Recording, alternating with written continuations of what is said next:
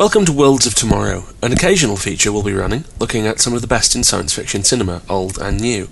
From acknowledged classics to forgotten gems to surprisingly effective new movies, we'll be covering everything. Some of them you'll have seen, some you won't, some you're going to agree with me on, and some you'll wonder what I was drinking when I watched them, but that's half the fun. Spoilers, of course, abound, so if you haven't seen the movie and want to be surprised, go rent it now. We'll be here when you get back.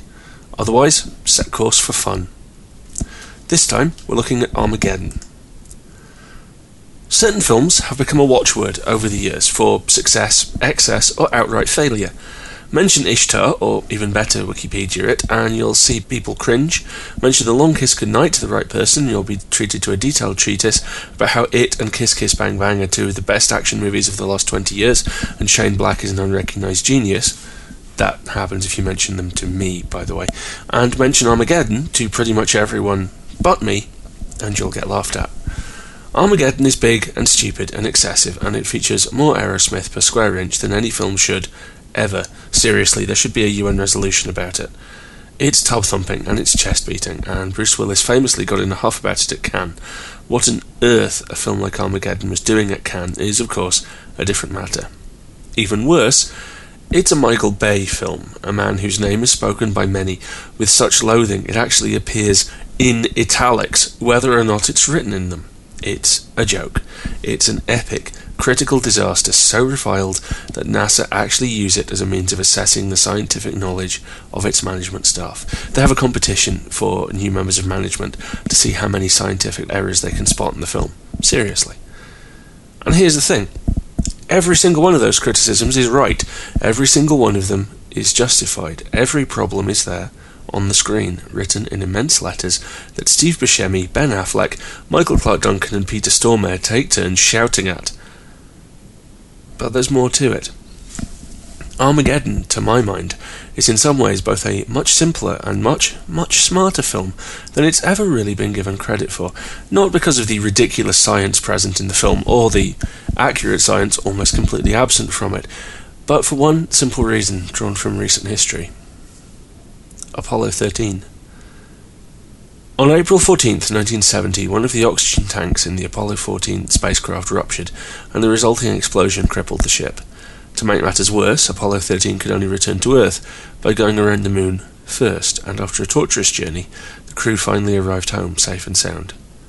The story of the mission makes for fascinating reading or viewing in its own right, but the subject that emerges from it as most interesting is the flight crew and ground staff's refusal to back down from insurmountable problems, up to and including the amount of time the air in the ship would be breathable, a problem solved, by the way, by building CO2 scrubbers from exactly what was available to the astronauts. No one gave up, everyone kept trying, and the end result is regarded not only as one of NASA's finest hours, but is also regularly taught as an example of how to manage people and problems successfully. Enter Armageddon, stage left, in the middle of a screeching Aerosmith guitar solo. Armageddon's central problem is approached in exactly the same way as that of Apollo 13. Something impossible to survive is going to happen. Let's survive it. From the very first moment you see Billy Bob Thornton as Truman, the NASA administrator, to the closing escape from the asteroid, this is a film defined by two factors total human ingenuity and the belief that anything that can go wrong is going to.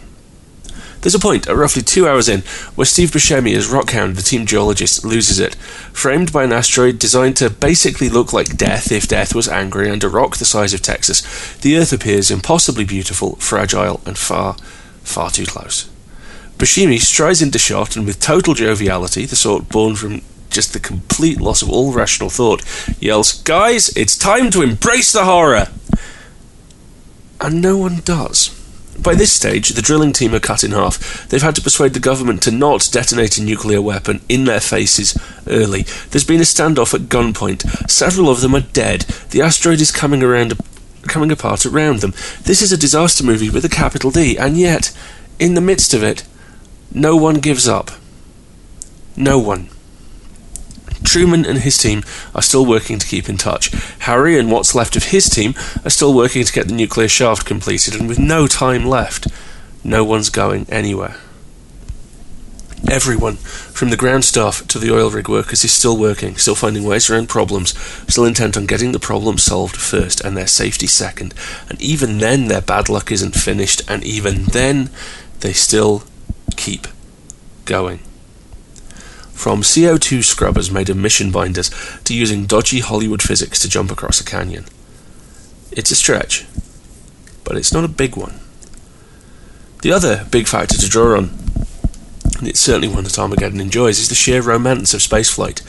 There is a moment which, this being a Michael Bay film, is handled with no subtlety whatsoever, which features a montage of children running down a street, naturally in slow motion, playing with boxcars made to look like space shuttles.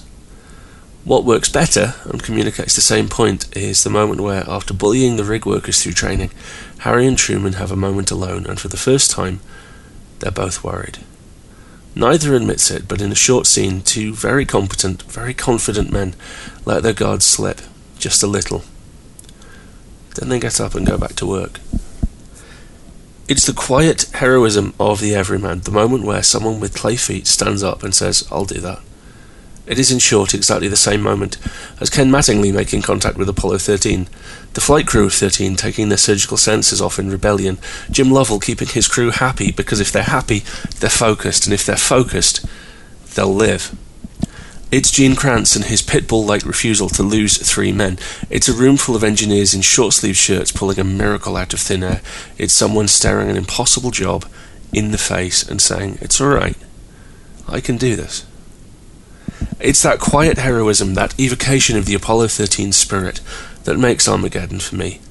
Yes, it's huge and brash and stupid, and yes, no one, not even Peter Stormare himself, seems entirely clear on what nationality his character's actually supposed to be, or, whilst we're on the subject, why there's a spare spacesuit with his name on it on the shuttle he happens to be evacuated to.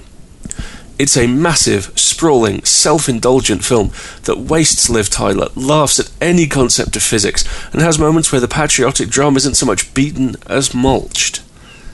But despite all that, despite the legions, the armies of flaws, there is something smart and affecting and universal at its core, and that not even Aerosmith can drown out.